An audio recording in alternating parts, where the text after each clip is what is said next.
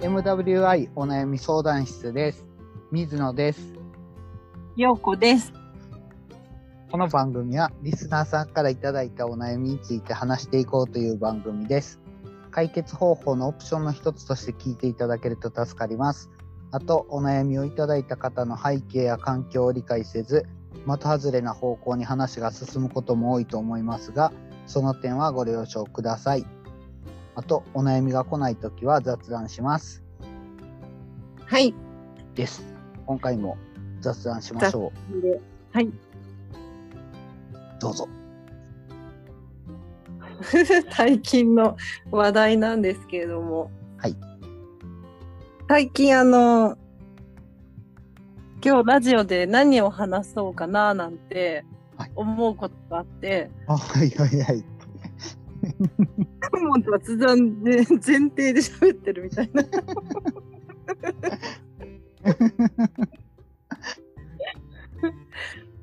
それがですね、うんあの私お家を整理してて実家をね整理してて、えー前に自分が書いたノートとかが出てきたんですよ。うん。あのノートあのいろんなメモみたいな。うん。そうそれでうん。あ、なんだろう、懐かしいなと思って開いて見てて、うん。ちょっとね、あるか今探そうと思ったんだけど、その書あいれた、なんか女の子折りとかしてるやつえ、なになになんかさ、あの、なんか綺麗に折って、A4 の紙を、なんかうん。ちっちゃい手紙みたいな感じにする折り方とか、高校時代とかやったな、なんかやった、やった。女の子と。文文通じゃないけど、なんかそんな。うん。そういうのあった。そういうやつじゃなくてそういうやつじゃなく、普通にメモ帳だったんあ、はいはいはいはい。で、しかも今見つからないっていう、なんでだろ う。準備したけよってことなんですけど。 ようこさんさ、今、今僕が持ってる感覚ってね、前も持ったことあるんですけど、はいはい。 あのね、自分を自慢するっていう回あったじゃないですか。ありました。あれでね、僕、うんようこさんが、ようこさんがね、うん自分は舌を折れますって言った瞬間、ここの人何考えとんやろうって思ったんですよね。ほんまに。ほんまに。もう、もう笑って喋れる、喋られんぐらいなんかこ、この準備でええんかってラジオ、ラジオに対してこの準備でええんかみたいな感じで思ったんですよね。はい。見せなあかんことをラジオでやるって。 あの時ね、僕思い出したんですけど、グッと抑えたんは関西弁で、関西弁やったら、多分お前アホかって言ったと思うん ですよ。そうですね。そう。でも、でも、陽子さんも、あの、ワンダさんも、関西弁、ちょっと、あの、あんまり理解してないから、それを、お前アホかって 言あっ、、そってか。嫌な気持ちになったらあかんなと思って抑えたんですけど、あ、関そう西なん関ですか西の知り合いやったら絶対言ってました よ。お前アホか全みたいなそう然、 全然私は大丈夫。 はいでなのにまた同じことを今していて、で、その気持ちに今日もなりましたよって感 じ。いや、そこまでじゃないけど。どんなメモやったんですかそれが、はい私が20、うん。多分、6、7、8ぐらいのあたりに書いてたメモで、はい。そこにね、書いてあったのが、うん。あの、その当時、離婚調停中とかで、うん。えっ、と、まあ、あんまりね、うん気持ち的にもそんな上がってない時期だったんだと思うんですけど、うん。で書いてた内容が、うんあのまあ、いつかまた結婚するとうん。であの背が高くてうん。顔は濃いめでと か自分 のみ好みとあと、まあ、息子のことも好きになってくれる人で、うん。まあ、年収はまあ普通にある人でとかって細かく書いてあったんですね。うん。うん。それを見たら、あうん今の旦那さんだと思ってえー、えー、びっくりしたんです自分に。えー、なるほどな。 なんえー、願望ノートじゃないけどあ書いてたはいみたはいいにはいはいはいはい。うんなるほどな。その通りになってた現実が、えーえーなるほどな。うん、え、旦那さんに見せたこういうことあったんだよって言って見るって言ったらうん。あの興味ないって言われたそれで怒った 陽子さんあ怒っ怒たってない怒ってないなんで見じせゃあんなーって。話聞けってじゃあ内緒にするって言ってこう ささっとあ、そう終なんわでっすたか。もう見せる気満々でノート準備してたんでしょ、そう出してたうんうんああ、そこなんですよね。前の回に言った傾聴っていうのは。ななんかね、なんかね、あの、悩みの多くは人間関係じゃないですか。そうですで、どこの悩みでも、例えば家族の悩み、その夫婦間、親子間でもそうやし、例えばご近所付き合いもそうやし、友達ともそうやし、それ以外に仕事とかでも、上司との関係とか同僚との関係とか、うん全部あの全部とは言わへんけど多くは人間関係なんですよね。で人間関係がうまくいかへん理由は理解不足で理解不足の理由は話を聞けてないからっていうことですよね。あっていう話を陽子さんの旦那さんに僕は説教してあげたいな。分かってんのか いやいやいや。うんあへえそうそう言われてみたら最近もちょっとこうこういう悩みがあってって相談された時にはい。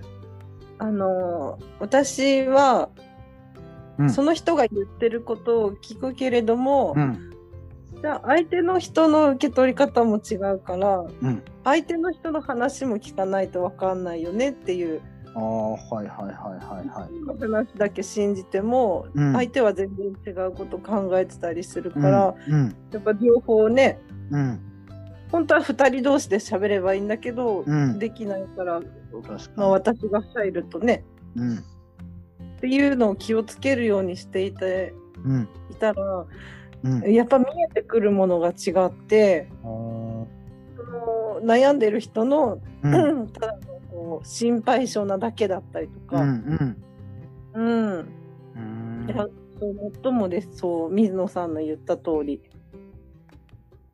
そうなんやねなんかね、結論だけ例えば家族の中やったら特うにんそうですよって書いてたんは、本うんなんかねうんとね結論だけを言って終わりじゃないよねっていうのを書いてた。うんうんうん傾聴っていうのは一緒に時を過ごして一緒に悩んで一緒に解決していくプロセスですよみたいなうん子供が言うこと聞きませんっていうのももともとはそれがある、うんう子ん供は子供がテレビばっかり見てて勉強しなさいって言って言うけどでも今このテレビは学校で流行ってるから絶対みんな明日の学校でついていかれへんとかなんかそんなんあるんかもわからへんし、そういうのをうんちゃんと聞いてあげるっていうか今日は習い事行きたくないって言ってそれでも行きなさいって結論だけ言うんじゃなくて、なんで行きたくないのってなんかそんなんを聞いてあげるっていうプロセスが必要みたいな、うんうんうんその通りうなんんか確かにねって面倒くさいことは結論だけズバって言うっていう人ってうんうん多いと思うんですけど僕もそうする時もあったし、うん、特に家族だとそうそねうそうそ言うわ、なくても分かるだろ雰囲気うんたまに出しちゃうからねうん、そうですね。うんう、うんんそれはすごい反省しましたね。うんだから言ってる言葉っていうのの裏側には何があって本当のうん、心の言葉じゃないけどそれをね引き出したいというか、うん。うんうん。ね、今日あの頭痛いから学校行きたくないとか、んそういうのもうん。裏側にねいっぱいあるんだろうし、うん。うんそうですよね。うんうん。そう。こんな感じですよ。そうあ聞くってすごくこうねうんこっちも聞く体制でいることが必要でうん。あっちも話してくれる体制がね、整わないとできないから、うん。そのスタートラインに立てない人もいっぱいいるしね。確かに、確かに。う僕、ん、覚えてるんは、うん、例えば学生時代とかは、時間いっぱいあったから、たまにそういう、その、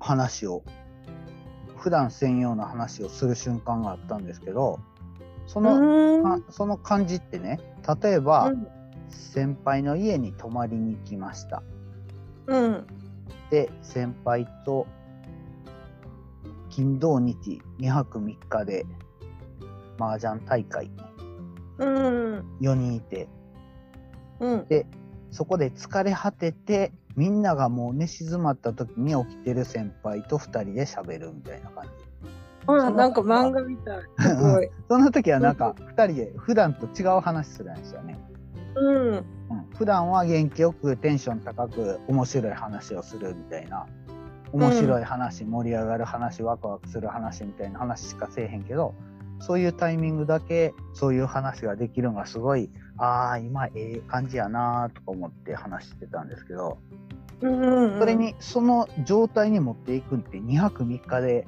もう疲れ果てるまで麻雀をし続けた結果それに至るみたいな感じだったからなかなかそういう機会ってなかったんですけど。はい。僕僕最近はねふって入っていける うんうんうん。なんか成長したなーって思うえ、そのなんかコツみたいなのあるんですかなんですかねまあまあ少少人数っていうのがまず大前提ですけどうん。少人数やったらなんやろうつこっちから言い出す感じかななんやろああ。その水野さんの持っている天性のものなのか。うあーどうなんでしょうね話しやすさとかね。ノーガード戦法ちゃうんかな僕はなんかノーガードでどんどん自分のプライベートについて話したりして、うこんなことで困ってますみたいな話をちょろっと話したら、うん。あっちも話してくれるみたいなああ。感じで困ってること例えば父親のこととかも困ってるけど、別に僕は僕は個人的には困ってるけど人に聞いてもらって、その人のアイデアがなんか斬新かもわからんなっていうなんかその人の意見を聞きたいみたいな感じなんよね。うん。なんか新しいアイデアないかしらみたいな感じでうん常うんうにん常に探してる感じがする。そしたら別に恥ずかし恥ずかしいっていうかまあ困ってることでまあ人によってはそういうのを隠したがる人もおるんかもわからんけど、僕はあえていろんな人にどんどんどんどん喋ってる。だから僕の知り合いでは 僕の父親のことを知らん人はあんまりおれへんのちゃうんかなっていうぐらい そうそうそうそうそうなんですよそしたらもう隠すことじゃなくなるんですよね僕からしたら。あ、そうですね。うん。そしたら相手もやっぱり自分もこうでねって、こういうことがあってねってこの時にあのお兄ちゃんと揉めてこんなことやったんよとか、うん。うん、そんな話してくれたりとか、うん、そんなんすごい普通にありますね。それってあの強さですよね。そのそういうことを話すことすら、はいなんか恥ずかしいとかうんな、ね、言っちゃいけないこととかって思っている、うんバリアがある人はいけないじゃない、うんねうん私も結構ペラペラこう言える人だけどはい。水野さんはさらにその上を行っているからなんかあ、そうですか。はい。うんでもなんか、うん、そうよね。なんか、開いた瞬間にもうそれが秘密じゃなくなるっていうか、そもそあもあね秘密である必要もなかったっていうことに気づくんですよね。うん、うんそう。私たちはそうやってねあの人におせっかいができちゃうタイプだからうん。そこが全くできないっていう人たちをはい。こううちの方がね気が楽だからおいでよってしたいのに、うんなかなかそこをねうん動けずにいる人たちをどうしたらいいんだろうってああ、思ったはいり。はい。それに関しては僕作戦があって、はいこっちはこっちでワイワイしとけばいいんです。あでこんなんやってますっていうのを言い続けたらいいんやと。で、くるくるくるって。いや、今回はええわとか言ったらう、んあ、そうってう。じゃあまた誘ってもいいみたいな感じで、都合よかったら誘ってもいいって、都合よかったら来てねみたいな感じ。でもうんうんこう、うんそんな話に乗りたくないから誘わんとってって言ってくれたらそれはそれで誘わんでもいいからいいじゃないですか、ううんんうんそんな感じでなんかやってる感じかな。あうーんこの人はこういう話嫌いなんやっていうのが分かったら、あえて不快な話をしする必要なんかないですもんね。うんそうですねうん、うー ん最近ね、おせっかいまたあった。何が あのね、会社、会社の近く、僕、あの、東京の山手線の、あんまはり人が乗降せえへん駅に会社があるんです。うん僕はもう、駅、駅の近く、まあ、山手線の駅やのに、徒歩圏内に一軒家があるようなエリアなんですよ。うんもう、街じゃなくて住宅街っていうか、えー、珍しいはい、うんそうなんです。で、そこでね、僕ははい6時会社終わって帰ろうっていう時に、うん前から親子連れ3人が歩いてきたんです。うんうんで、お母さん30ちょいぐらい。うんで、上の子が小学生。うでん下の子はおそらく、あれで見たら年中さんか、うんね年長さんかもわからんけど。うんでね、片道1車線の車道があって、で、隣に歩道があるんですね。ちゃんとした。うんうんで、車は全く通らへんから、うん子供、下の子が車道を歩いてたんです。あらで、お母さんとお兄ちゃんは歩道を歩いてた。一段上のね。で、うんお母さんもお兄ちゃんもこっち来なさい、こっち来なさいって言うんですけど、弟は、うん嫌だー嫌だーっていうのをずっと続けてたんですよ。えー、うんで、僕は車道を歩いてた。その向かい側から。うんだから僕の目の前には遠くから下の子が歩いてきてたんですね。うんうんで僕なんか瞬間に何ができるかなってなんかそういう思考になってうんどうやったらあの子はあっちに行くんやろうって。うんで最初考えたのは僕がその下の子を脅かすとか「こら!」って言ったらビビってお母さんの方に行くかなとか考えたんですけど、うそんなんやったらお母さん怒りそうじゃないですか。不審者それ それやばいやばいとか言ってまさに不審者やからな。るそう。それで僕はやったんはね、うん僕はもう車道じゃなくて歩道側に行って、お母さんはね、なんかちょっと、ちょっと怒りかけてるんですよ。早くこっち来なさいとか、車来たら危ないでしょみたいな感じになってるから、うんお母さんにね、うんこっちに来ないでって言ってみてって言ったんです。うんこっち来ないでってお母さん、僕の話聞いて言ったら、うん下の子ね、嫌だって言いながらお母さんの方に走ってきた。えー、あらまそう、なんかね、お母さあん、ナイスアイディアうんそう、お母さん、ちょちょっとイライラしてそうやったから、うんうん。ちょっと話したときは、なんかビクってされたけど、僕が話しかけて、うんうん。それで、3人は普通に帰っていきましたっていう話なんですけど、あすごい水野さん。別に ほっといたらよかったけどまあよかったでしょって感じそうそこで私もさっき話しながら思ったのはやっぱり脅かすとかぐらいしかなかった。そうだね。そう反対のことしたがるもんね。そうそうそうこれ使えるなーって思っていやこれはあのちっちゃいお子さんいたらねうん使ってほしい。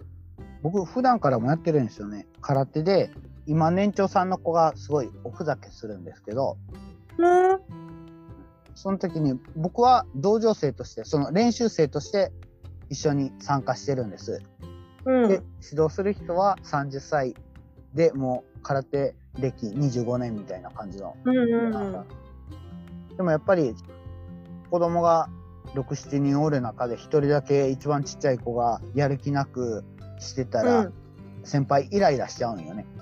うんうんそれでもう次おふざけしたらげんこつするよとかなんかちょっと脅し側に行っちゃうんやけど、うん僕が「大使大使頑張らんとってな」って「頑張ったらすぐ強くなって水野さん負けちゃうから頑張らないで」って言ったらうんなんかね めっちゃ張り切ってやるんです よね子供こいつアホやとか思って 子供ってなんか面白いなーって思うよねなんかなそれって何なんでしょうねなんで逆のことしたがるんだろ う面白い面白いですよねなんででしょうねうん、そうそう言われると、はいきっとあのいや強くなってやるみたいな闘志が燃えるあー そうですねはいいや今日はいい話が聞け たそうなんか会社の近くやるしない話ああとね僕おせっかいして怒られた話もあってはいあのねそれはね僕朝コンビニの前でタバコ吸ってるんですよ会社はいはい禁煙だから、うんでそしたらそのコンビニの前に病院ビルみたいなのがあってうんそこに自転車で来た女の人がいましたうんでその人はなんかひらひらのロングスカート履いてたんですねうんそしたらなんか自転車降りて病院ビルに入ろうとした瞬間に、うんなんかねうんとねパンツがスカートに挟まってたんですまあまあたまにあるねそうそれをね僕がね「挟まってます」って言ったらうんめっちゃ怒ったんですよ怒ったっていうかプリップリってして直して、うで病院ビルに入っていったんですけどうんそう。それ僕 ね、僕ね、僕ね、近くに人おらんかったから、別に僕は言わんでもええけど、多分僕は言った方がええなって確信を持って言ったんやけど、でもやっぱり、やっぱりその人からしたら不快そうな感じやったし、でもどうしたらよかったんって、でもそれ教える以外に選択肢ないよねって僕は思ったの。今も思うんですけど、うんまあそこで女性の羞恥心が出たんじゃないでしょう かね。そうですよね。おと男から指摘されたからっていうことですよね。そうそうそうそう。はいでももし僕が言わんかったら病院にそのまま行ってで病院の人も指摘してくれるかどうかわからんしそこんなおせっかいな人ばかりじゃないからどこで言われたってそれは持つでしょ、う。うん。だかだかららきっとその時は羞恥心が勝ったけど、はいあのちょっと経ったら水野さんに感謝してると思。そううん。うじゃあ怒られたのは何マイナスポイント1入れんでもいいの入れなくていいと思そうですかよかった、う。うん。なんか納得いかへん納得いかへんっていうか他に選択肢があったかなーって思ってちょっと考えてたんですけど、あーうん、ないよなーって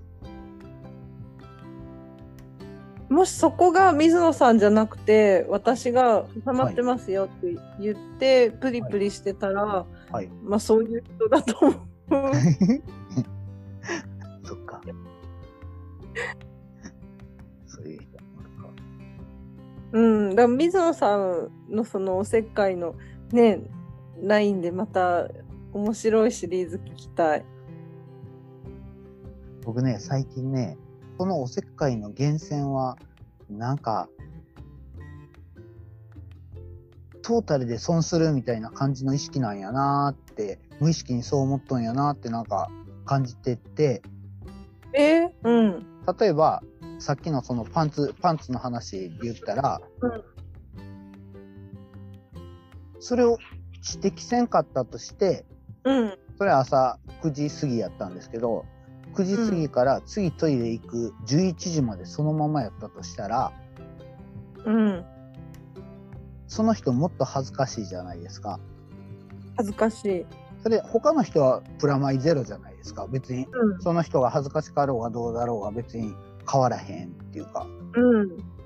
そしたら放置しとったら、その人のマイナスが増えて、うん。トータルマイナス10点みたいな感じで。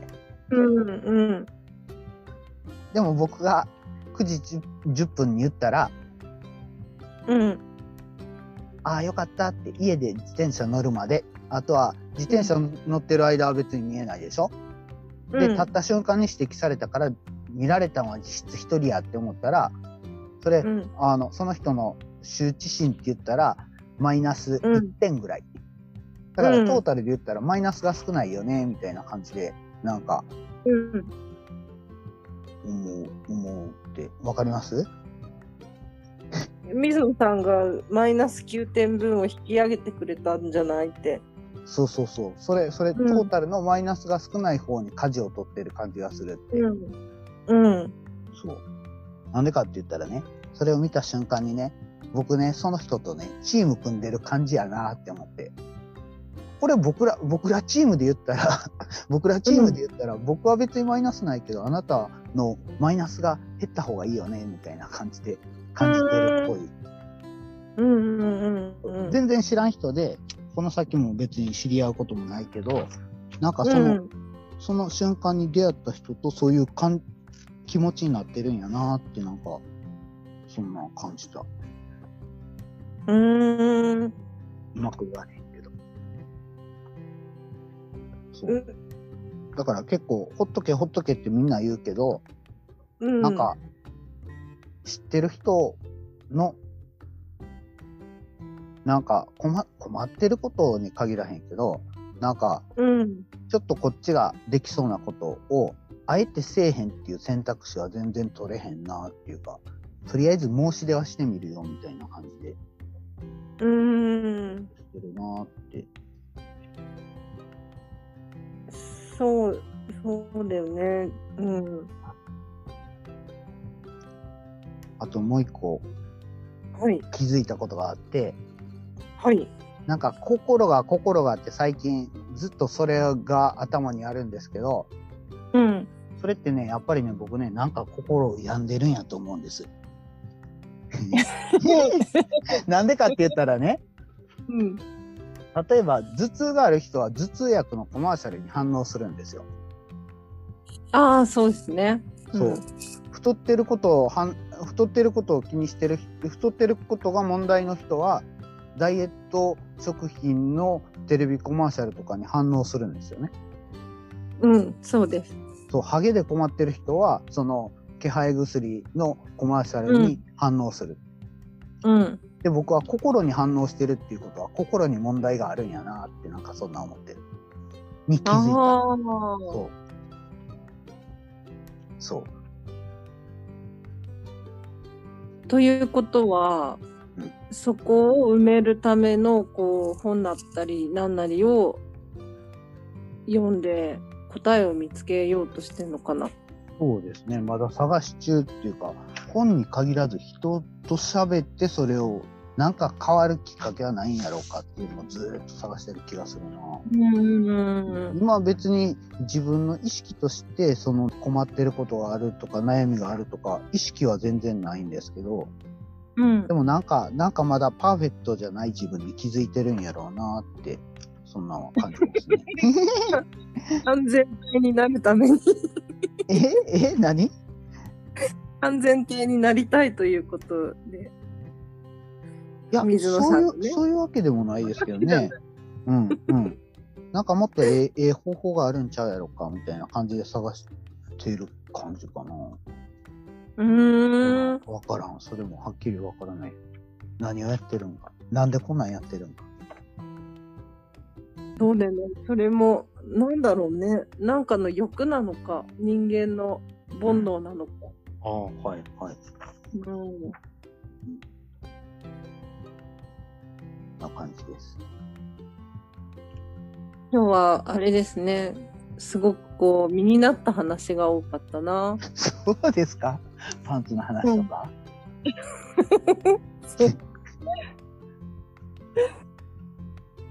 なんかたまにはいいですね。こういう話もね。パンツの話とか。パンツの話とか、はいなんか子供の話とか、ああ、はい、ねはい。そうです。対処法っていうかね。あ、うんはい。そうですね。確かに。よかったと思います。はい。